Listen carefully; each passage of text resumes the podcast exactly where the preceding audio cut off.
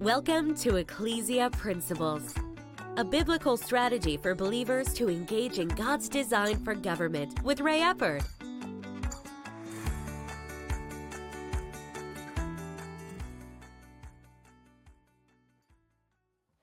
Hello, glad you could join us again today.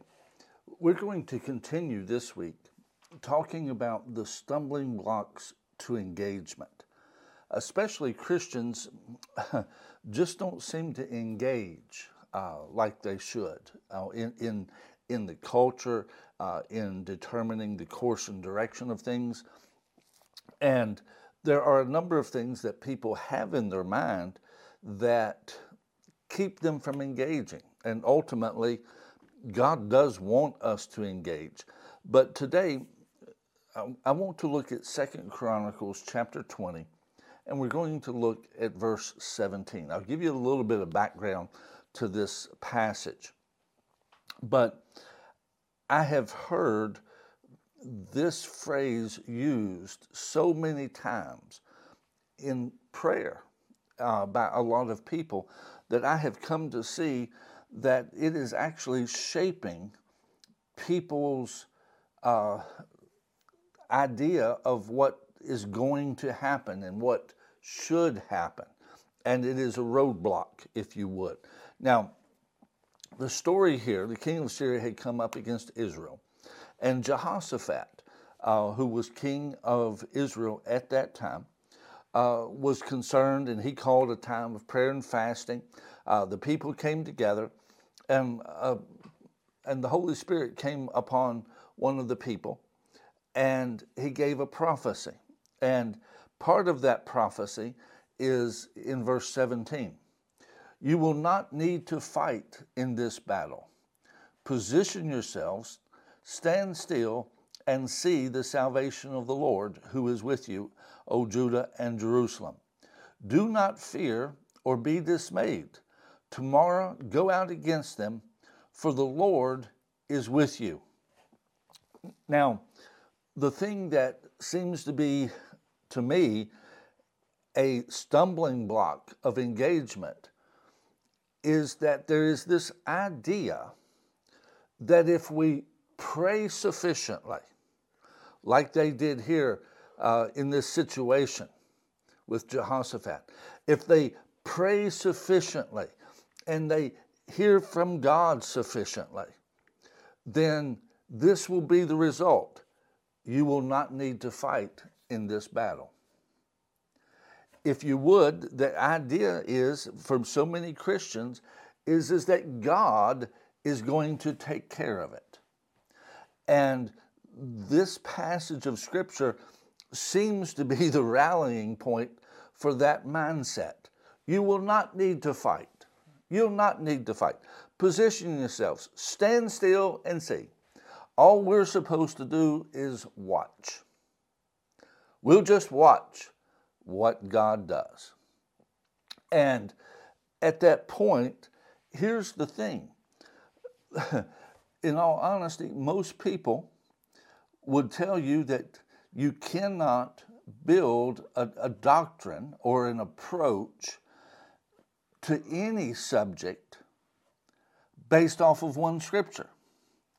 If you would, this is probably there's one other time that you can look and see that Israel didn't really fight to a degree. Eh, there, there was instructions given that did not deal with fighting. Now, God moved on their behalf some other times, but He never told them. The phrase, you will not need to fight, really isn't used in any other battle at that point, we're talking about one scripture, one situation where God said, You will not need to fight. What was King David known for? What was what was he known for? He, you know, while uh, King um, Saul was still the king, one of the problems uh, that was going on uh, with David was that the people were singing, Saul has killed his thousands and David has killed his ten thousands. You see, at that point, the overwhelming majority of the time, God's people had to fight. God's people had to engage in what was happening to change it.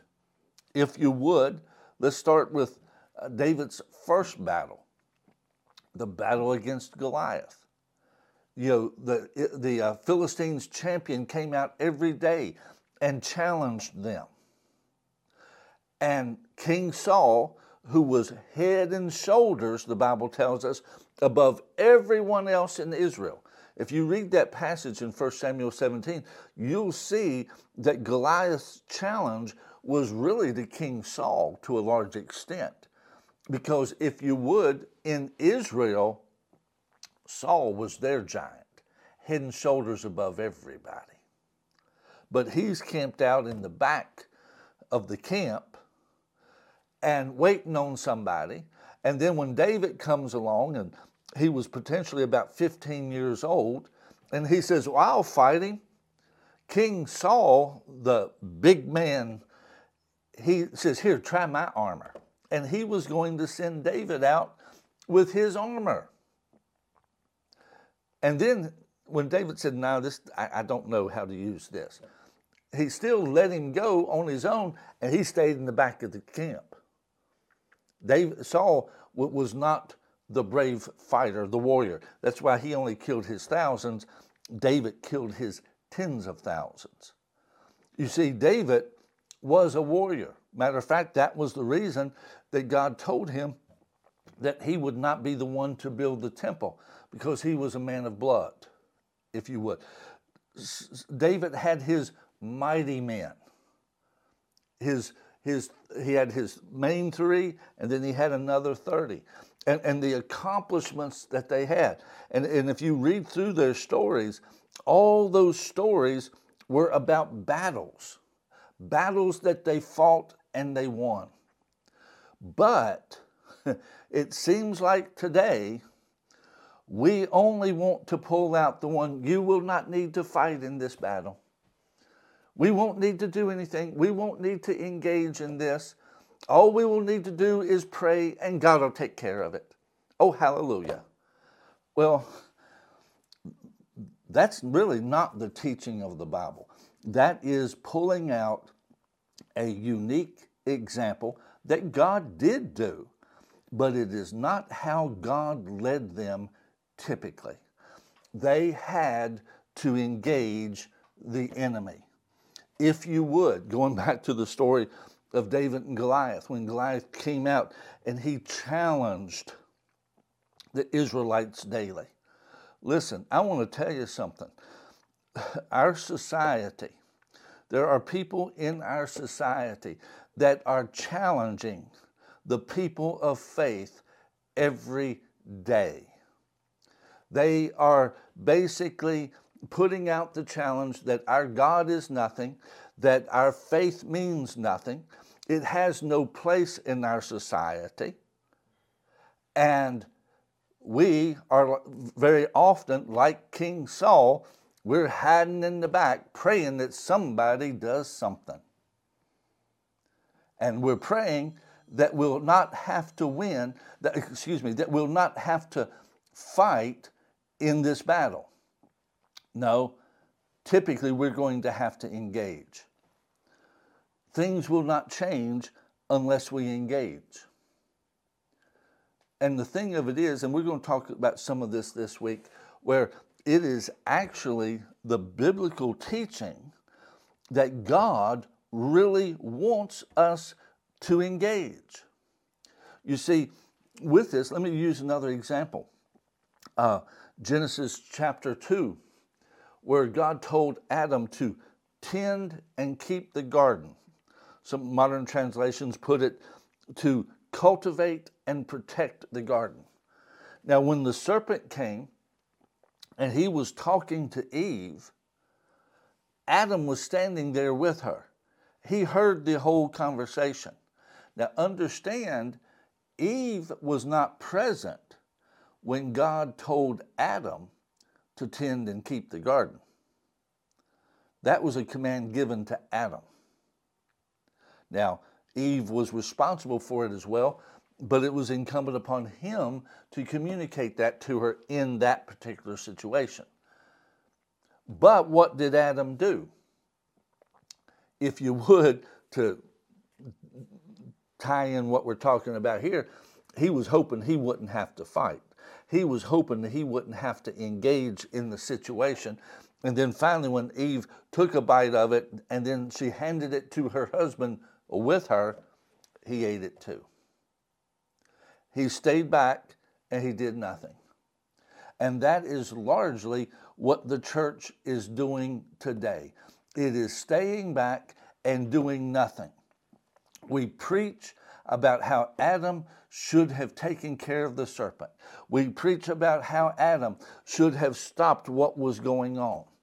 Well, the bottom line is, is if we're going to preach that, then we also need to preach that we should be doing something in our culture today. We should not be standing back, doing nothing, watching what's happening, and seeing things go further downhill day after day. We have to engage, and we've got to get over these stumbling blocks to engagement. If you would, here's the proper approach. You need, based on the the empirical evidence of Scripture.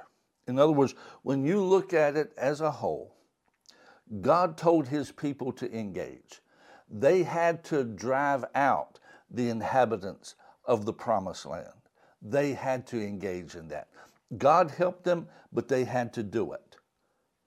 If you would, it is our responsibility to engage our culture, advance the kingdom of God as we can, put our efforts into it. And if there are moments in time that God tells us that we won't need to fight, then we don't fight in that situation. We listen to Him. But if you would, we can't make that a doctrine. We can't make that our approach because it, it doesn't stand the test of Scripture. Over and over again, God told his people to engage. He told them he would be with them in the battle. And, and, we're not talking about a physical battle here, but we are talking about engaging to change the culture. It is our responsibility to engage in culture. It is our responsibility to cultivate and protect the culture that our children and our grandchildren come into. That is a part of our stewardship, just like it was a part of Adam's stewardship to cultivate and protect that garden. We have that responsibility. And the thing of it is, oh, it feels good. Oh, we won't have to fight. Oh, hallelujah. We won't have to fight. That can feel good. But that's why we keep losing. That's why we keep losing ground. We have to engage. God bless you. See you tomorrow.